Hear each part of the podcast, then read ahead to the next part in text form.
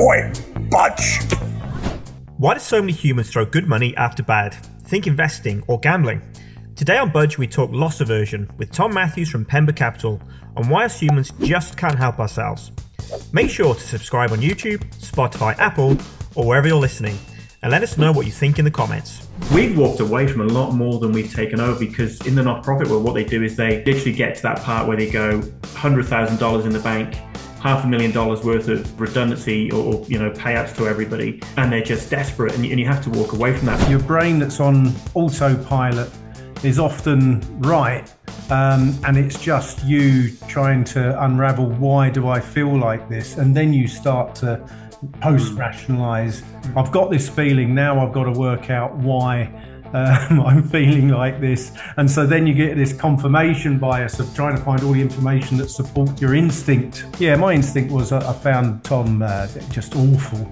We felt they had a big ego. We felt that they weren't open to alternative ways of doing things. We declined the opportunity. One of our peers ended up investing and they sold that company for over a billion dollars. So, yeah, we were the ones sort of left kicking ourselves. Before we start, Tom, I guess the big question is what is private equity? Yeah, sure. So, uh, private equity. So, what, what we do very simply, um, we, we sort of term ourselves a growth investor. So, what that means is we invest alongside ambitious founders and management teams uh, to help a private company on the next stage of its growth journey.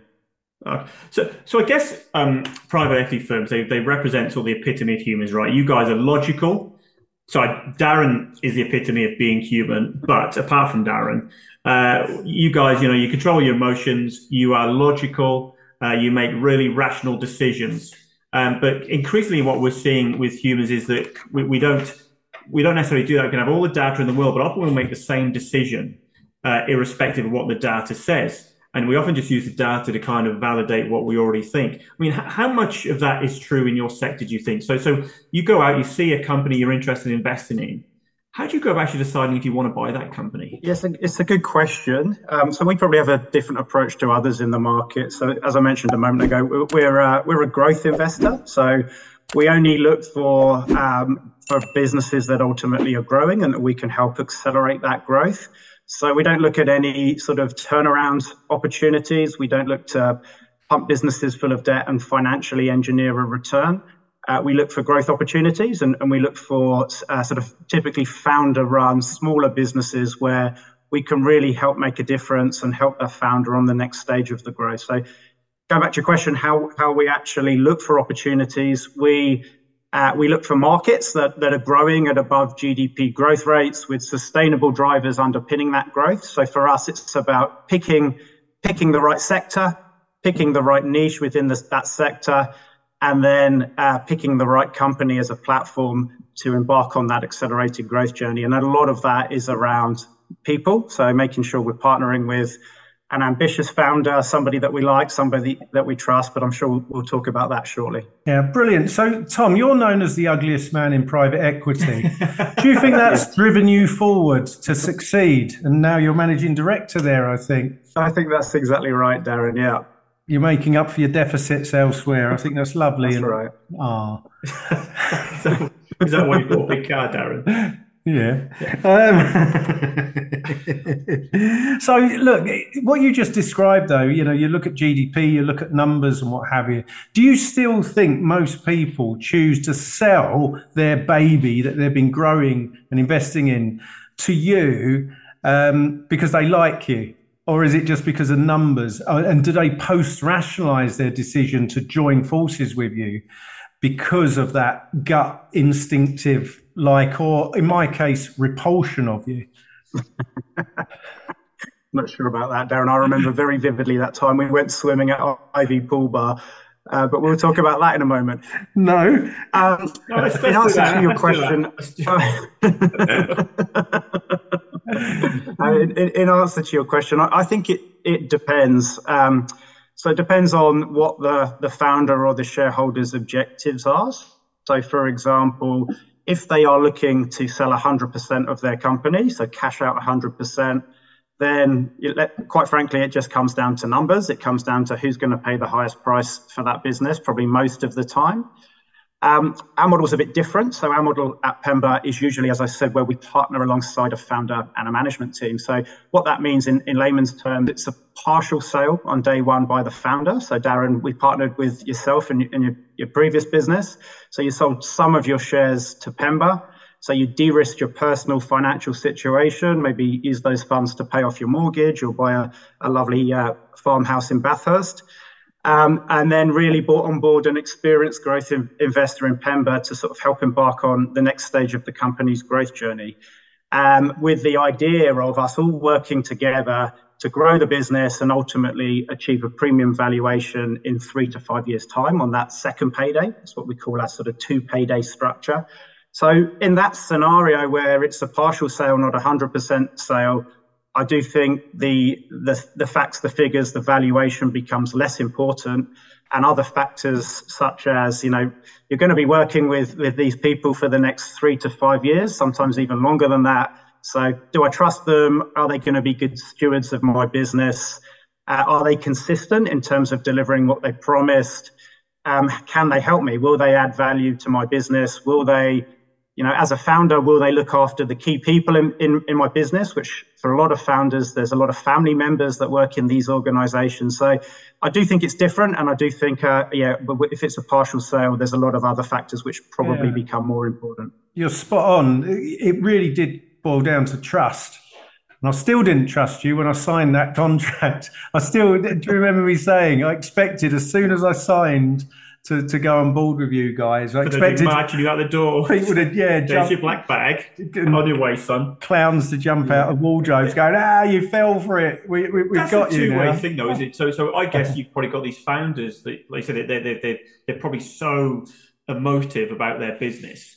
The, they have the issue: do they trust you? You know, this scary private equity firm. You know, because private equity has that reputation. But I, I guess on the other side of it, how do you know whether or not you can trust that person with your money. how, much, how, much, really, how much is that gut instinct, I guess?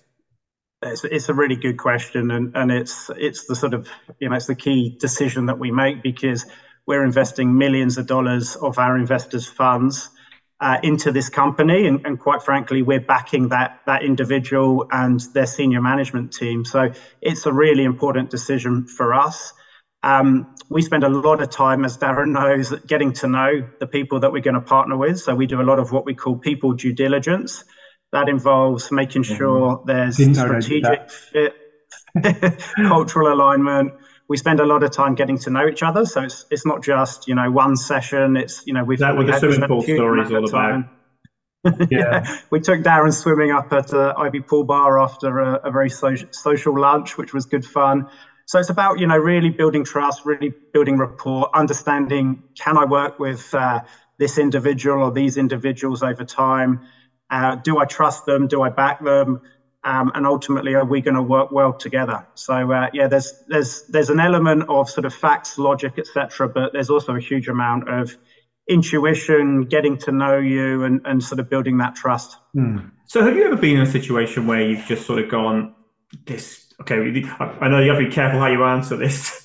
have you ever gone, right, this is a proceeding, this person is an absolute moron, or probably in better terms, I've just not got the right connection. But they did with me. They thought this bloke's a moron, but yet the business is doing all right. So if we had someone competent there, what could we do with this?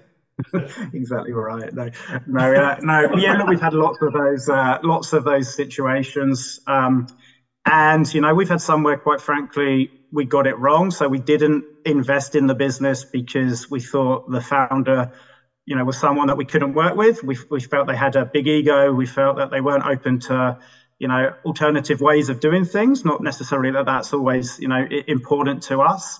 Um, and you know, one in particular, uh, one of our peers ended up. We declined the opportunity. One of our peers ended up investing, and they sold that company for over a billion dollars. So yeah, we were the ones that left kicking ourselves. But, oh, really? quite frankly, you know, a partnership with with a private equity firm or a growth investor like Pemba, it is a long term commitment. So you do need to like the people that you're going to be working with. It's you know, I, I joke sometimes that it's uh, it's like a marriage. In some cases, it's longer than a marriage.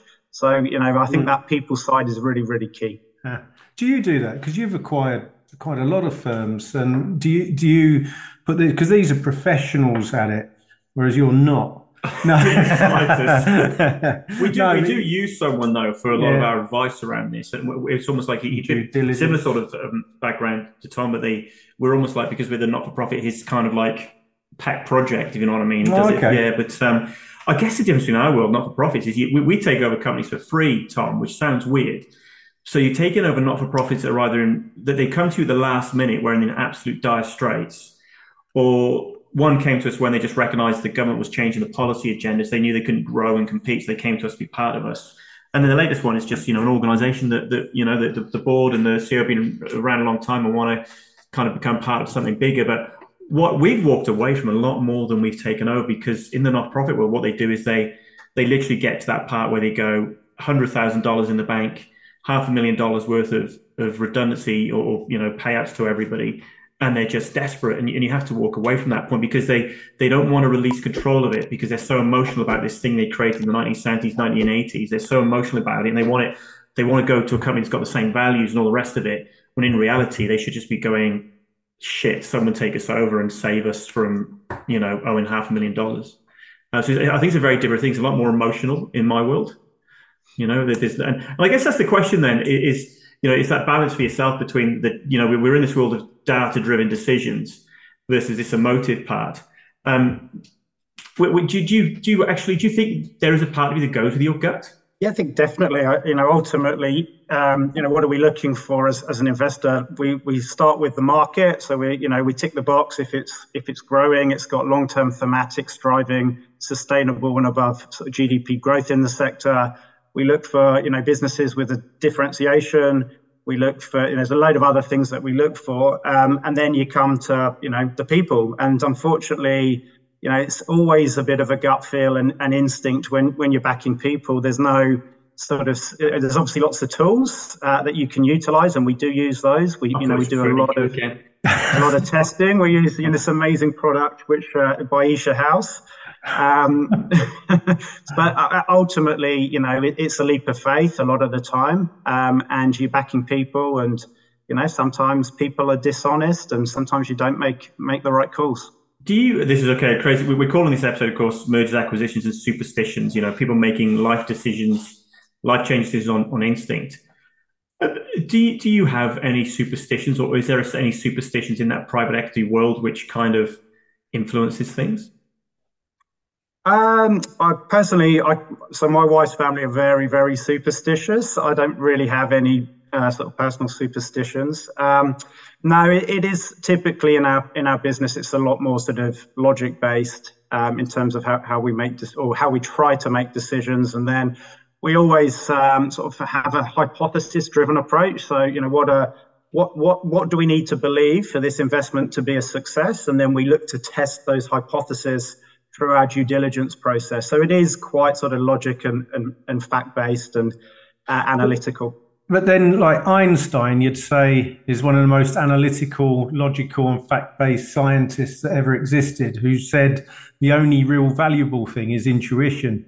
Um, and there's a lot to be said gut feel, instinct, you know, your system one brain, your, your, your, your brain that's on autopilot is often right.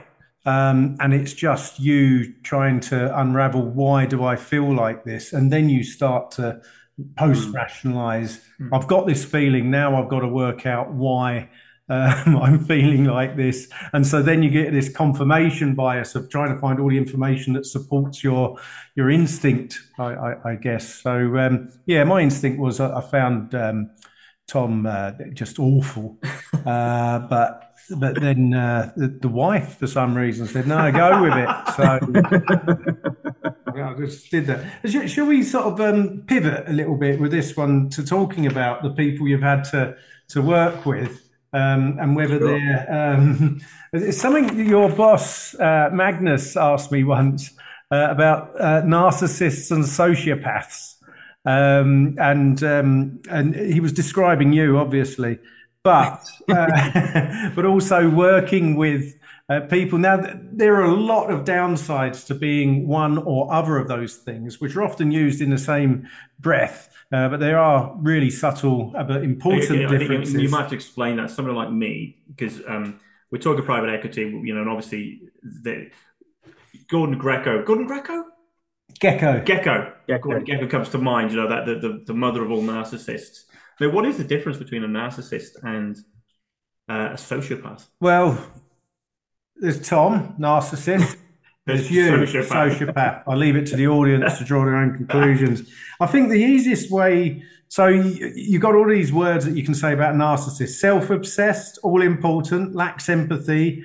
Um, but this is the key difference for me: is that others may be hurt by their actions, but they kind of don't intend it. They didn't mean to. They just didn't even consider those people, and then they're really surprised when that person is offended or hurt or suddenly responds angrily. Um, something you, you come across all the time. Absolutely. Whereas a sociopath has all of those things as well, but they may intentionally hurt other people to get to where they want to go. And, and so they all sound really negative things, but it's a fact that, um, according to studies, that narcissists are more successful and sociopaths as, as business people. There's a lot higher prevalence of those in successful entrepreneurs. Um, have, have you found that? And have you had to negotiate that, Tom? Well, I'm talking to one right now, right? Yeah.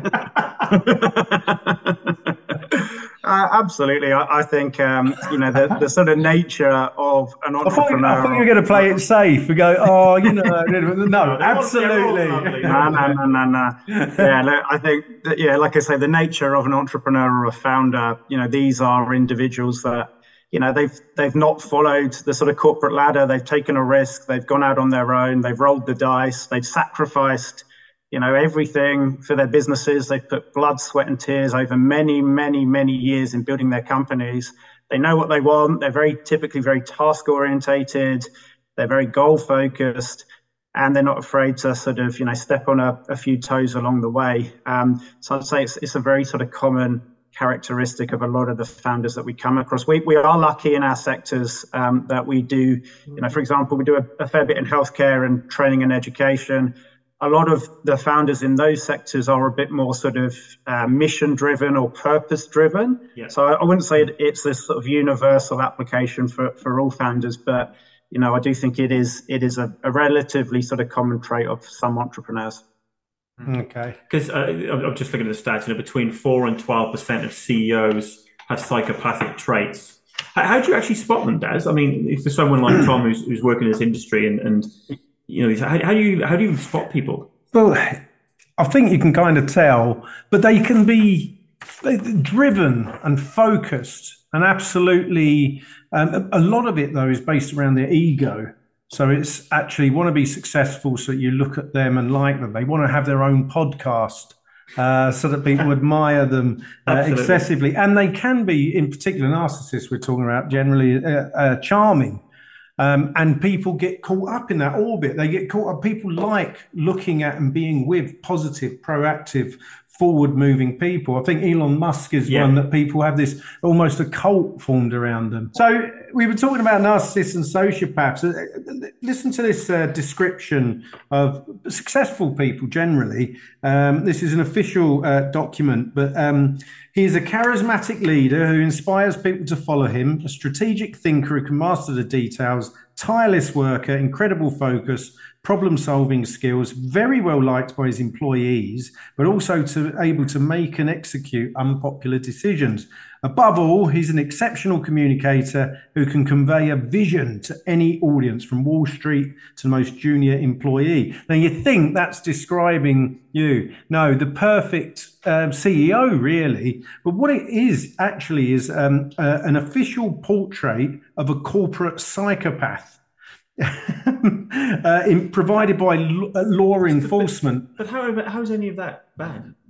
No, but it helps you look out for people. Oh, but actually, that's a really good point because being a sociopath or a narcissist, it, is bad, isn't it? But there's actually these upsides. Are they the people that have pushed forward our species throughout time, saying, well, sod this, I'm going to try and, and, and use a seed drill or invent one, or I'm going to move out of Africa? Or are they the people that, that have uh, moved forward our species and the rest?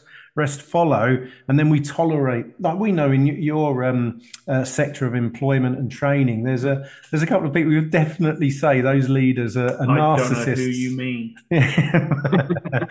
but you think, well, bloody hell, they've been successful as a result. But have they got any real friends and true Yeah. friends? Uh, can people trust them?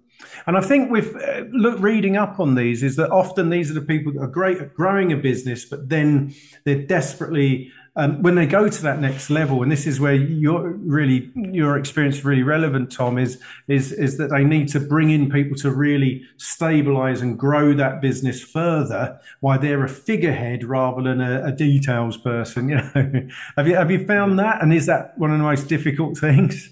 Was without doubt the most uh, difficult difficult thing that we do. So yeah, you know, founders by nature, that you know they've they've had to do everything themselves in in their businesses. You know, they've had to be a jack of all trades, from sales to product, you know, to customer success to admin to HR to stocking the fridge full of milk for their employees. You, you name it, they have to do it and you know that's quite hard to, to go from that sort of mentality to or, you know all of a sudden actually giving up a bit of control. So they, they do you know control is a big it's typically a very very big thing for for founders and stepping back whether that's sort of into a strategic role from the day-to-day operations altogether or just freeing them up so they can focus on what they're good at that it's very hard um, and it's something that we spend a huge amount of time on. You know even yourself darren you know you sort of transitioning from that sort of you know founder role um, you know to to into the ReadyTech group and you know the additional support etc uh, the additional oversight I, I can imagine you found it personally quite quite challenging Yeah, releasing that that control that you've had to take hold of, whether you wanted to or not, um, uh, uh, and then you just get used to it, and you do lose. You oh, nobody else will be able to do this as well as I can, um, and I still scrub the toilets in offices. Um, so, it's just for fun these days Yeah, right it's everyone's got to have a hobby darren don't you have that quote of, of Elon Musk? Uh, I, I do somewhere, but um, ah, if I'm a narcissist, which might be true, at least I'm a useful one from Elon Musk, which is probably a good point to end this one because um, uh, there is a bit of hope, though, in the fact that uh, a recent study or a few years ago that as we get older, as we get older, I refer to myself now as a narcissist and sociopath. As narcissists and sociopaths get older, they do actually sort of move away from that antisocial behavior. So there is hope, I guess, that narcissists and I wonder if it's because they just lose the energy and hope, or whether they learn actually other people are important as well. Tom, thank you so much for, for joining us today to talk about um, narcissism, sociopathy, and mergers, acquisitions, and superstition. Uh, we'd love to have you back again sometime if that's okay. that'd be great thank you for having me Oi, budge!